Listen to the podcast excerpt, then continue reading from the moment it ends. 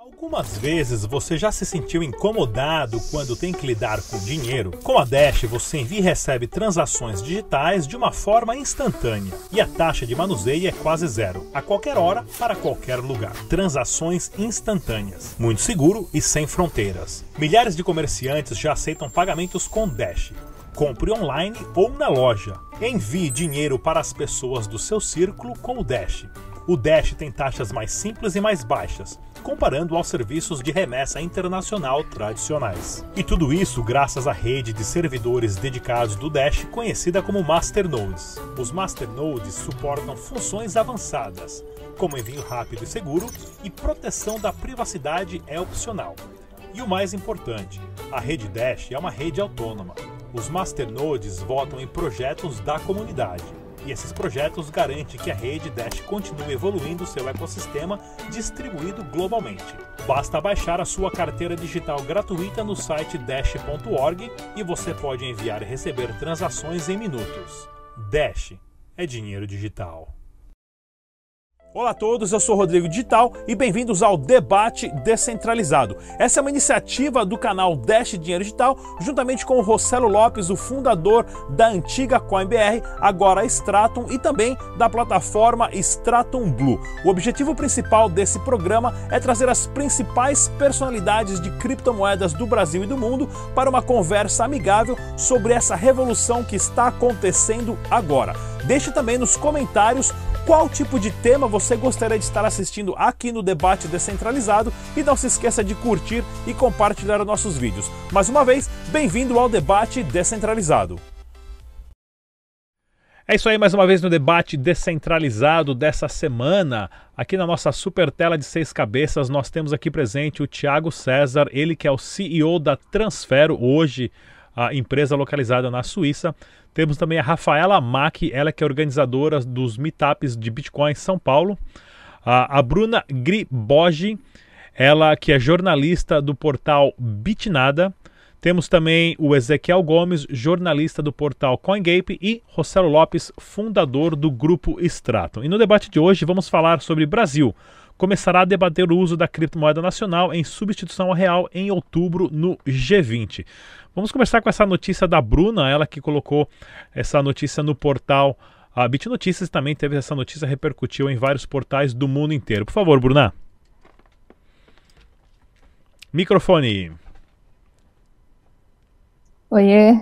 Então, é, foi nessa semana aí foi divulgado que o Brasil está com pretensões de é, criar essa moeda digital. Na verdade, já era uma coisa esperada por, segundo as falas do presidente aí do Banco Central, começou com o Pix, mas falou que o Pix já veio em resposta ao Bitcoin, a essa tecnologia que está surgindo e possivelmente o Brasil entraria é, com a moeda digital.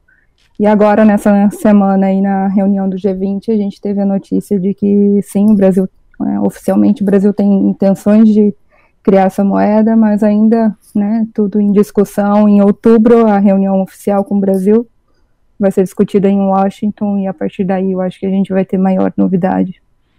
É, com certeza esse, esse encontro do G20 vai ter muitas informações, uh, digamos aí, únicas, principalmente com essa corrida de vários bancos centrais do mundo inteiro atrás das suas uh, é, é, como é que é a palavra certa, né? São as moedas digitais dos bancos centrais, né? Porque elas não são criptomoedas, né?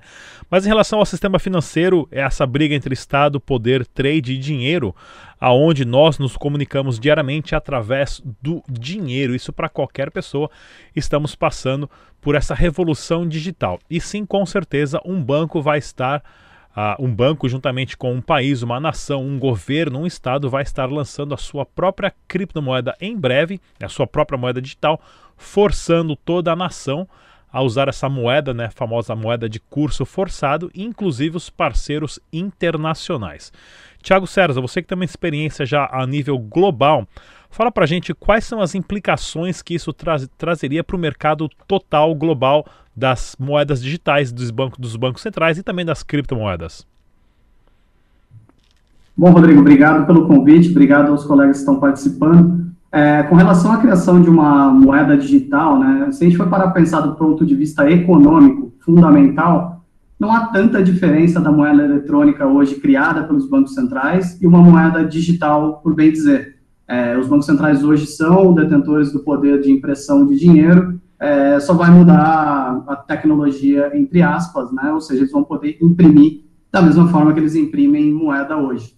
É, a grande diferença, pelo que eu estou vendo, está é, mais no campo da política monetária. Quando você remove o papel moeda de circulação e força a população inteira a usar uma moeda digital emitida pelo Banco Central, você aumenta a eficácia da política monetária em 100%, ou seja, guardar dinheiro debaixo do colchão não é mais uma opção. Então você é 100% refém das boas ou más decisões que o governo tomar em relação à economia. É, você vai ser impactado diretamente por um target de inflação setado por um cupom da vida. É, o controle sobre as transações passa a ser total por parte do governo. E não é nenhuma novidade que a China seja o país que esteja na frente dessa, dessa empreitada de se criar uma moeda digital, onde a sociedade já está acostumada com o controle total, a questão financeira, né, a questão monetária seria só o próximo passo. É, então, na minha visão, é, é, a nova Guerra Fria será lutada no campo das finanças. E a criação de moedas digitais por cada país e as suas relações de comércio, né, bilateral, multilaterais, com outros países vão ser definidas entre a troca dessas moedas digitais. A gente tem aí um cenário interessante se desenhando no futuro próximo. Ezequiel Gomes, jornalista da, do portal CoinGape. Bom, pessoal, prazer estar com vocês aqui. A gente tem discutido esse tema há algum tempo já, né? Inicialmente ele era um pouco mais uma perspectiva, agora ele é uma per perspectiva um pouco mais próxima. E como o Tiago muito bem falou, isso não muda tanto em relação à, à, prática de que é o governo que comanda centralmente o dinheiro e a política monetária, entretanto, simplesmente alarga um pouco o poder para usar a tecnologia digital para um maior controle. E eu acho que o aspecto mais importante dessa notícia é que uh, pode haver um impacto forte para o uso da moeda digital da parte das pessoas em geral, o que pode de alguma forma servir como quebra de paradigma do sistema atual e um fortalecimento do Bitcoin das criptomoedas descentralizadas. Eu acho que isso pode ser positivo e a médio e longo prazo, quando isso acontecer, acho que a gente pode ver um grande boom e a nossa tarefa então é educar as pessoas para que prefiram as moedas descentralizadas às moedas dos países de uma forma geral. Rafaela Mack, organizadora dos Meetups Bitcoin São Paulo. Microfone. Opa. Pessoal, muito obrigado. Obrigado, Rodrigo, pelo convite. Obrigado, pessoal. É uma honra estar aqui. É, queria agregar um pouquinho aí a ideia do Tiago e também do Ezequiel. Eu acredito que a perspectiva de uma moeda digital numa, numa nação né, governamental, ela, ela intensifica muito não só o controle, né? Então a censura, o, né, o leão ele fica com todas as suas capacidades e rastreabilidades para saber onde que né, estão as riquezas, mas ele também tem que tem que garantir uma série de outras questões estruturais, né? É, numa população onde nem todos estamos bancarizados, você tem que garantir uma estrutura que vá comportar essa moeda digital. E eu não sei se nós hoje já temos essa estrutura, né? E você teria que expandir isso. Mais ainda falando uma proposta digital, diferente aí de uma criptomoeda, onde você tem um código open source, onde você tem uma capacidade de garantir uma segurança por ser descentralizado, é, uma moeda, uma, uma moeda digital, né, nível nacional, ela, ela deixa muitos aspectos de segurança em alerta, né, devido à facilidade com que você, hacker, né, poderia adentrar nesse sistema, e se a gente está falando de múltiplos players, pelo menos aqui no Brasil, onde você tem uma série de bancos e fintechs e todo esse ecossistema financeiro, se você ataca qualquer uma dessas instituições e interfere na sua base de dados e data centers, você consegue afetar milhões de pessoas. Né? Pensando aí numa nação, você afetaria toda a nação, toda uma geopolítica, toda uma, uma questão, e aí a gente intensifica ainda mais o que o Tiago falou em relação às, às guerras e todas essas, essas interferências que a gente pode ter. Então, são, são muitos olhares aí nessa proposta digital.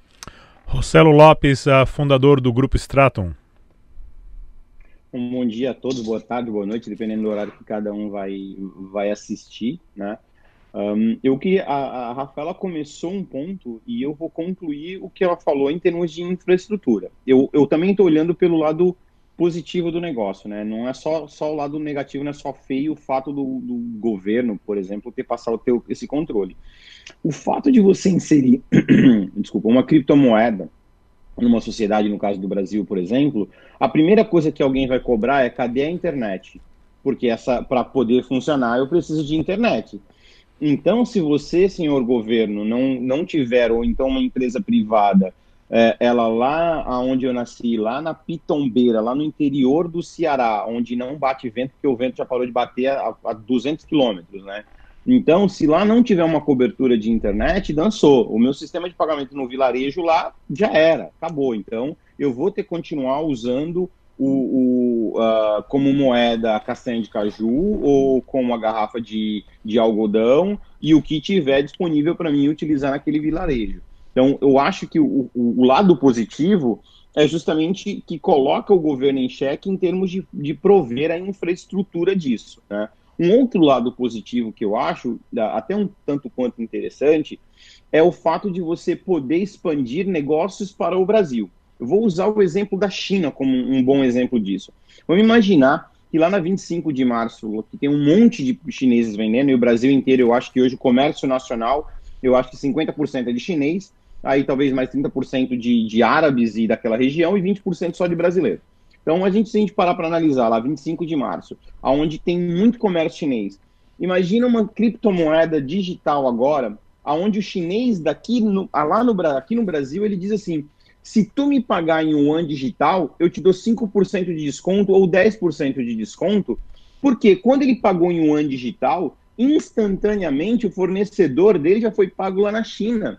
Então eu não preciso mais estar usando o sistema monetário brasileiro para vender o meu produto. Então o camarada ele começa a dar desconto para fazer o quê? E como é uma criptomoeda, o usuário fala assim: poxa, se eu adquirir essa criptomoeda no mercado secundário, ou no mercado internacional que seja, ou numa exchange, eu consigo ir lá adquirir o meu produto, importar o meu produto de forma mais rápida. Então, isso permitiria uma criptomoeda do governo brasileiro, por exemplo, permitiria a gente o governo atuar em, em regiões onde ele não conseguiria atuar facilmente por conta de estar sempre dependendo do dólar, ou sempre está dependendo do, do SWIFT, ou sempre está dependendo de, desses sistemas que existem. Então, acho muito legal o que, a questão do Pix, todos nós que somos especialistas, a gente já sabia que estava cantada a bola. O Pix é só um ensaio para a própria criptomoeda. Então, acho que o lado positivo é que a gente vai ver mais chances para fintechs, a gente vai ver mais possibilidades de uso e o ponto principal, a gente vai ver o governo correr atrás,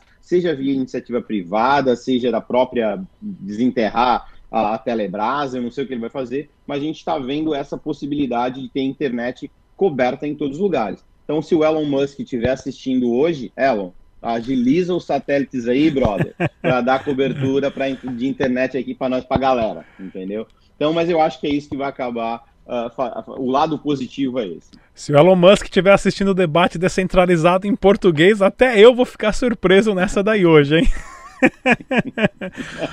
Vamos lá, pessoal. Nós estamos a um passo do, do Estado totalitário sobre o controle total das finanças dos indivíduos. Isso jamais aconteceu uh, na história recente, a não ser lá um pouquinho lá atrás no feudalismo, e mesmo assim, uh, de uma forma muito mais precária e muito mais primata. 100% do controle do Estado sobre as nossas finanças, uma obediência forçada de cada indivíduo de ter que uh, expor todas as suas transações de uma forma involuntária, onde o governo vai ter acesso exatamente a tudo que você compra, tudo que você vende, a partir do momento que a sua conta do real digital está atrelada ao seu CPF, porque até então nós temos aqui uh, o famoso sigilo bancário, você precisa de certas a, a passos dentro do, do processo legal para ter acesso a certas contas de pessoas e talvez essa moeda digital, né, juntamente com o Pix, o processador de pagamento, vai dar a oportunidade do governo monitorar você 100% a qualquer hora, a qualquer minuto, inclusive reverter as transações. E o pior ainda, ter a possibilidade do governo escolher quem participa ou não, podendo sim excluir qualquer indivíduo desse sistema financeiro a partir de um clique do mouse. Como que vocês veem hoje essa forma desse Estado totalitário que está sendo construído em cima do sistema de pagamento, que é literalmente o sangue que move o sistema de financeiro global, em relação à, possibilidade também do Bitcoin sair da, da, do uso né, do lado B e sim para as massas. Vamos começar com Ezequiel Gomes do portal CoinGaping.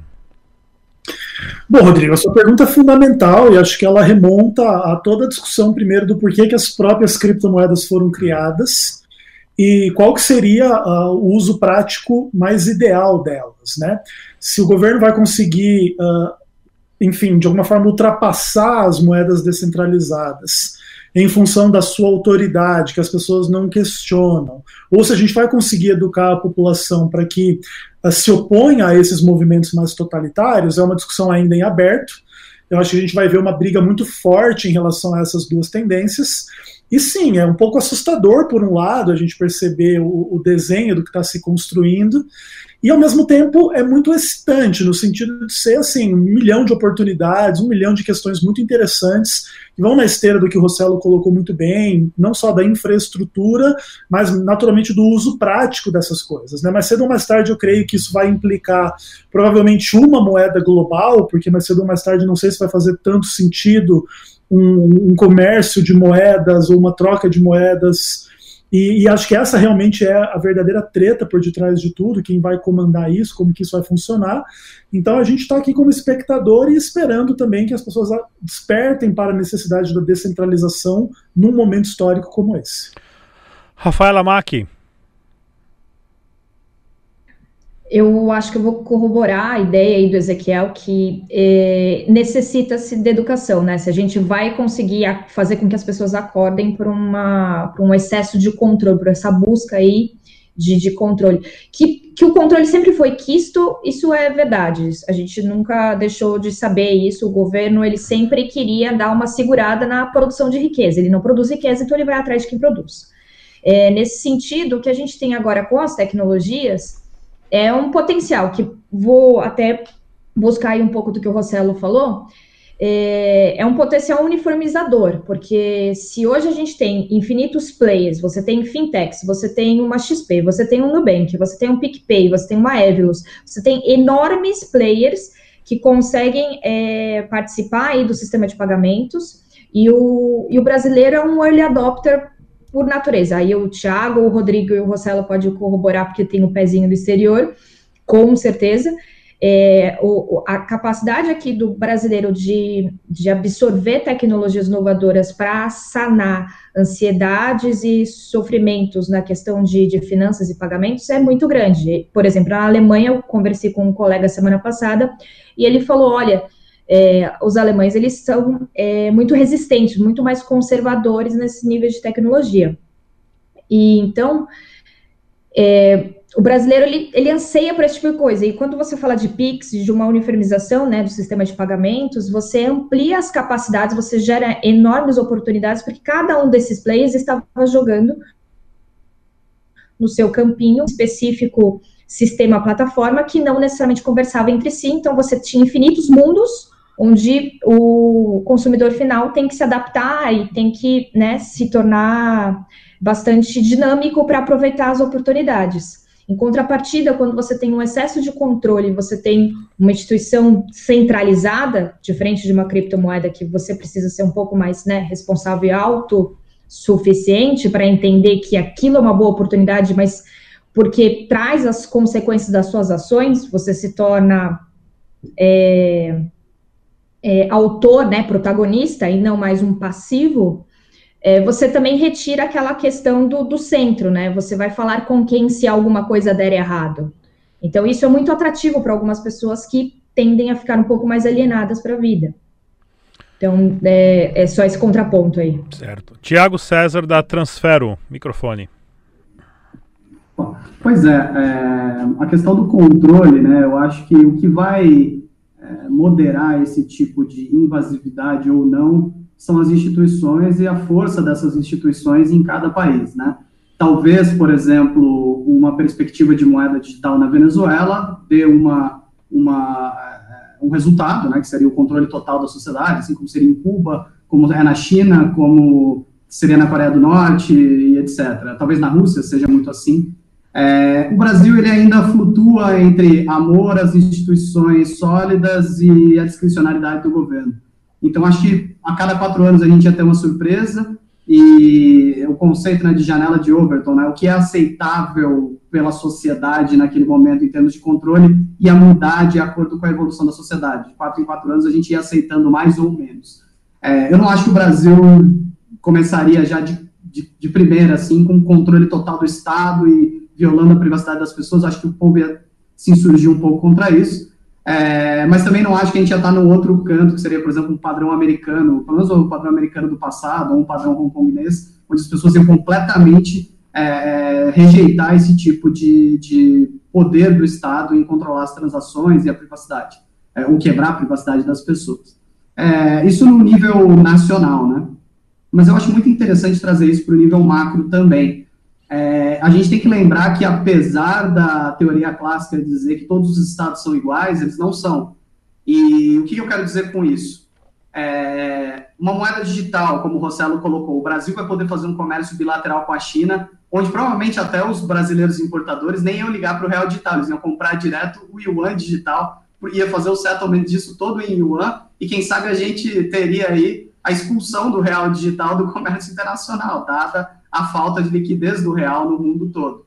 Mas vamos expandir esse cenário um pouco mais. O Brasil fecha um acordo comercial bilateral com o Irã. E aí? O Brasil tem uma moeda digital própria, o Irã tem uma moeda digital própria, mas os Estados Unidos não concordam com esse comércio e nem todo o eixo ocidental. Conduz-se o comércio ou não se conduz o comércio? É, então, acho que isso vai trazer um novo paradigma né, de liberdade ou não para os estados engajarem em relações bilaterais que hoje não são possíveis, como o Rossello bem colocou, através do sistema SWIFT. Se um importador brasileiro fizer um câmbio, né, uma transferência SWIFT para uma empresa iraniana, primeiro ele vai conseguir, mas se ele conseguisse, o dinheiro seria bloqueado.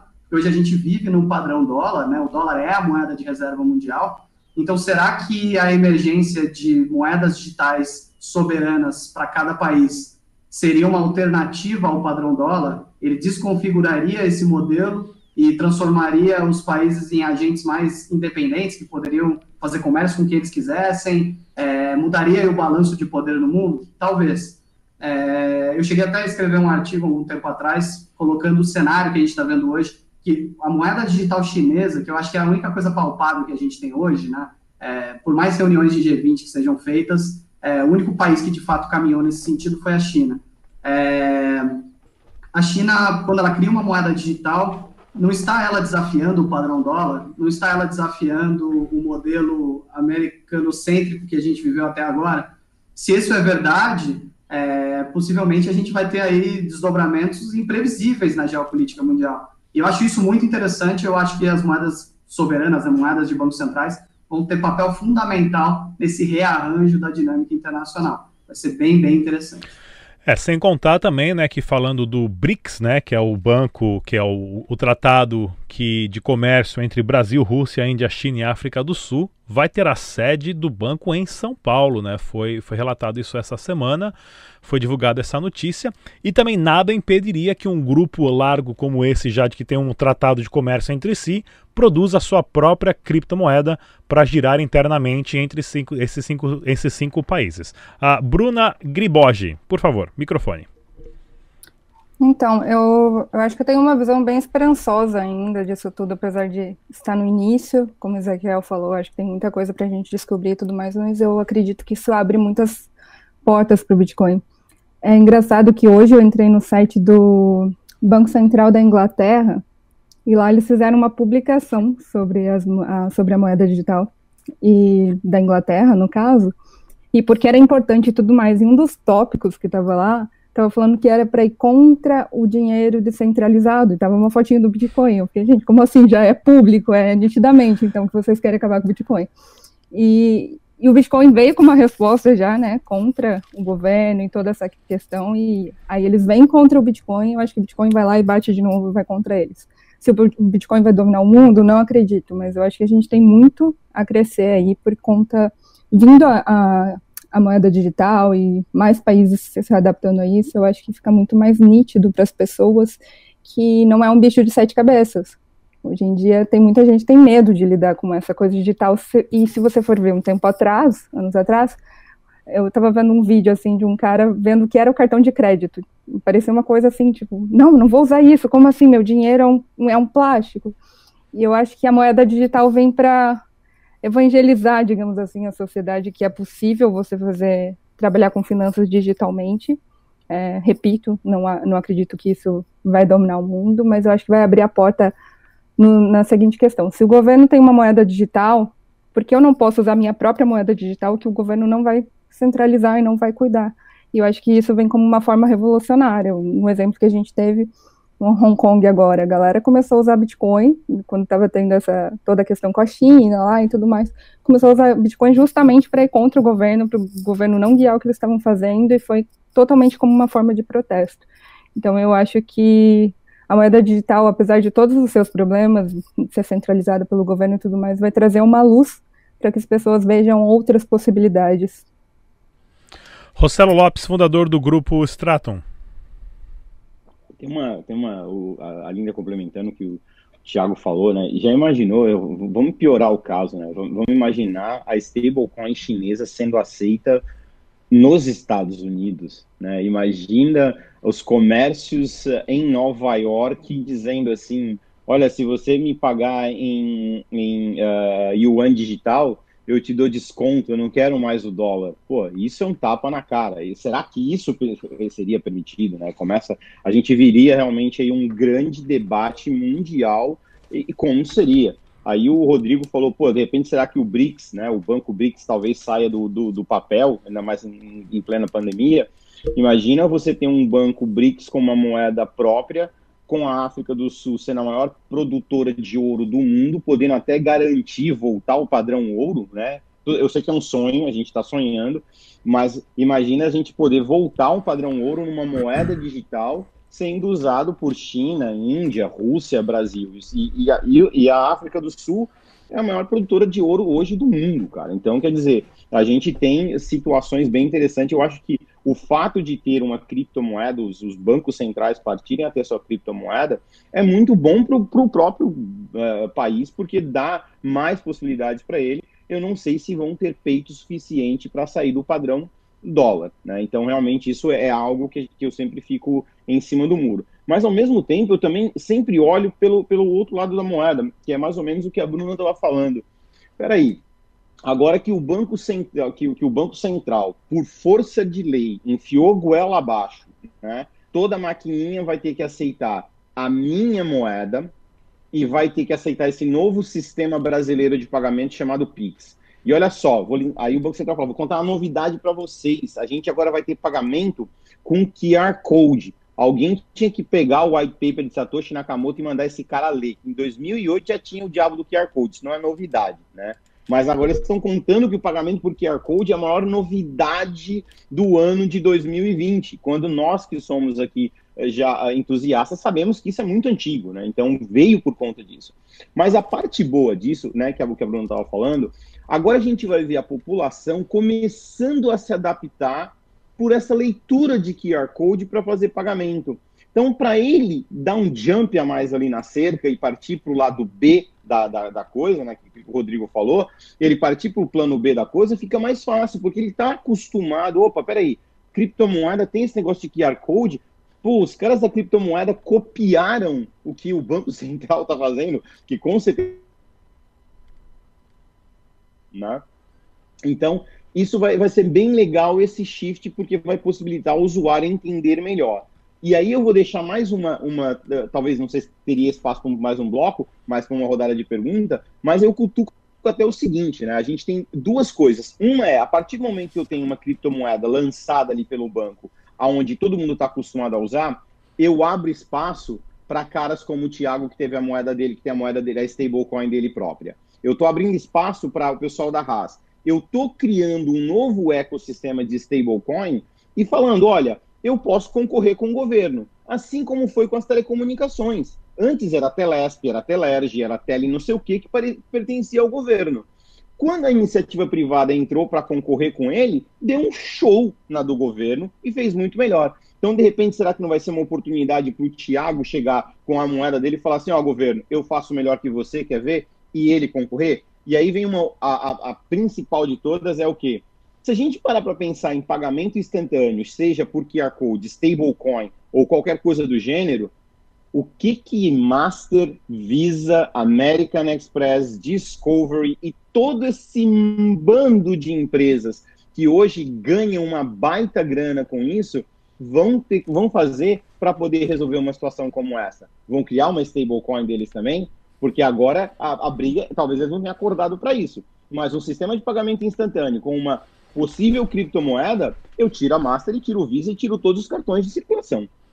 É, sem, seria interessante mesmo ver o Visa Coin ou Mastercard Coin aí em breve surgindo, né? Pessoal, continuando o nosso debate descentralizado aqui, mais uma vez, deixe suas perguntas no comentário no chat ao vivo, se você está acompanhando aqui agora a gente ao vivo, ou nos comentários, caso você não esteja acompanhando aqui ao vivo, que a gente vai estar respondendo vocês depois, inclusive a opinião que vocês acham sobre isso. A próxima pergunta que eu tenho aqui, pessoal, é em relação ao processo da conversão. Nós brasileiros somos especialistas em conversão de moeda. Nós tivemos aqui desde a década de 70 Cruzeiro, Cruzeiro Novo, Cruzado, Cruzado Novo, Cruzeiro Real, Unidade Real de Valor e o Real. Em 25 anos mudamos de moeda sete vezes, ou oito se você contar a unidade real de valor, que foi uma dolarização do real, porém com um nome mais pomposo, mais bonitinho, para não acontecer como aconteceu na na própria Argentina, né, que foi proibido a dolarização. No Brasil nós temos esse exemplo aqui, ó, dessa notinha que eu tenho guardada com muito carinho do, da República dos Bancos dos Estados Unidos do Brasil, que já saiu ali, ó, a nota de 10 cruzeiros já saiu com o carimbão do governo dizendo: "O seu dinheirinho não vale mais 10, agora vale um centavo. Quem manda aqui sou eu." Como que vocês acham que vai ser essa transição do real digital e o processo educacional de usar criptomoeda, de, de usar código QR, né, o famoso Quick Response, para receber e enviar pagamentos. Vamos começar com Ezequiel Gomes do portal CoinGape. É, eu acho que a parte prática dessa revolução toda nessa educação e nessa transição de mentalidade é uma das partes que mais pode beneficiar a gente que tem que realmente surfar nessa onda para educar as pessoas para o lado B, como disse o Rossell. Então, assim, uh, eu creio que essa tendência é uma tendência inescapável. Qual que vai ser a velocidade imprimida nessa mudança? Ainda é uma coisa um pouco em aberto. Uh, a gente já vê, assim, conversas bem sérias nessa direção.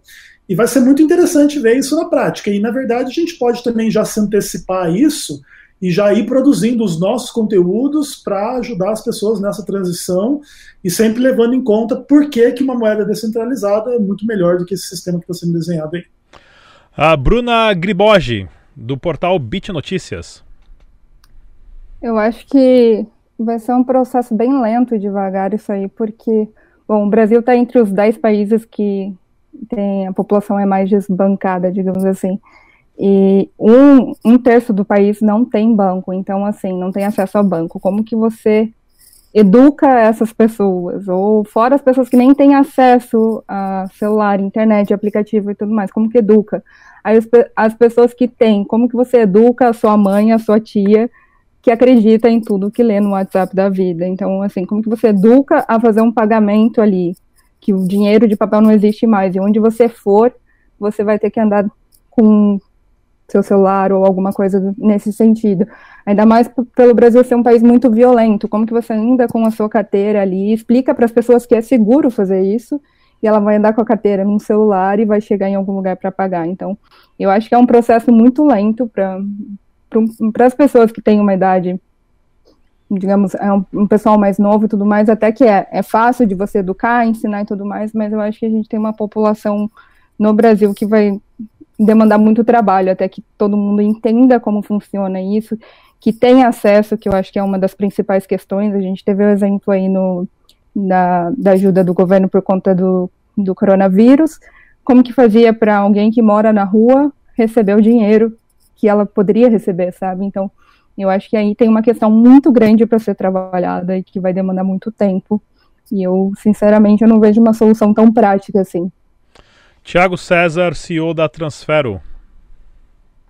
Exato, acho que a Bruna colocou alguns pontos muito interessantes, né? É muito fácil pensar em é, extinção da moeda de papel e 100% digitalização é, dos pagamentos na Suécia, que tem 5 milhões de habitantes, ou 7, 8, é, cultura extremamente homogênea, nível educacional absurdo e zero violência. O Brasil não tem nenhum desses outros pontos. Então, de fato, imagina, é, você hoje não tem segurança para fazer a custódia do dinheiro físico. Ninguém, por exemplo, ou ninguém sem consciência, anda em São Paulo com uma carteira com mil reais em nota. Você andaria com uma carteira digital do real brasileiro carregada em mil reais? Ou mais ainda, você, pessoa que não tem familiaridade né, com o sistema digital, saberia se proteger caso alguém pegasse seu celular e colocar uma trava de transferência, um two-factor authentication? Eu acho que esse debate está tão distante que eu não acredito numa conversão imediata ou uma conversão é, muito rápida do sistema atual para o sistema digital, 100% digitalizado. Eles vão ter que coexistir, é, o governo teria que fazer pequenas incursões, involuções populacionais, por exemplo, um bairro de São Paulo, um bairro do Rio de Janeiro, e aos poucos fazendo o rollout dessa tecnologia, de forma alguma você... O Brasil não é o mesmo Brasil do norte ao sul, é, e essa é uma realidade que a gente tem que entender, né? A gente está falando de um país que a Europa Ocidental inteira cabe dentro do Brasil, em termos, territoriais. É, então, você não pode tratar a população e os hábitos de consumo de alguém que mora na Amazônia, no Amazonas e comparar isso com alguém que mora, por exemplo, em Santa Catarina. São hábitos diferentes, relações com o dinheiro diferentes. Então, assim, é um debate quase sociológico, além de econômico. É muito, muito complicado. É, então, assim, na minha visão, isso vai acontecer. Eu acho que o Banco Central sinalizar que é, a tecnologia será implementada é interessante, mas honestamente eu não vejo isso acontecendo em menos de 10 anos. É, não ao nível nacional, curso forçado agora só se aceita real digital. Acho bastante difícil isso acontecer.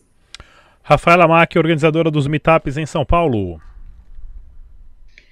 É, essa questão aí né, de moeda digital forçada, eu também não vejo muito, muito rápido, não apenas por tudo isso que, que foi exposto, muito bem colocado, de, de educação, de falta de estrutura, de, de né, não ser homogêneo em nível populacional, de relação com o dinheiro e tudo mais, mas eu acho que está sendo esperado um, um teste mais empírico. Então, o Pix ele vem aí para dar uma sensibilização on time de tudo que é transacionado no país e, e com uma série de pilares que traz um, uma série de vantagens para todos os players, porque uniform, uniformiza é, a plataforma e reduz todos os custos, trazendo aqui na ponta também, mas é, mediante todo esse movimento e né, incrementando cada vez mais o alcance dessas estruturas, é que eu vejo a, a intenção de trazer o, o, o, o, digital. Né? Eu não vou nem falar em cripto, porque é, uma criptomoeda tem toda a descentralização, tem toda a criptografia por trás. Eu não sei como que se daria essa, essa nova moeda digital.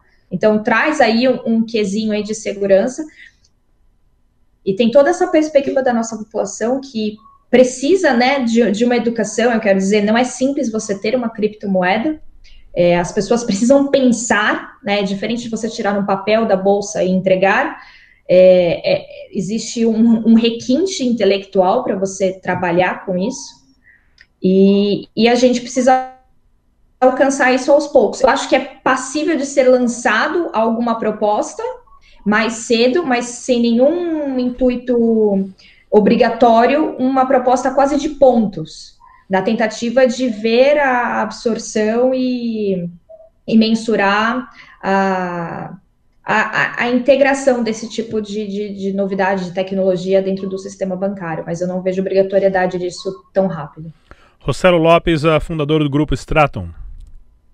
Não, sem dúvida. Eu acho que timing para a gente poder fazer isso realmente vai demorar muito. Então, a gente, para a gente, para fazer a seguinte análise, né?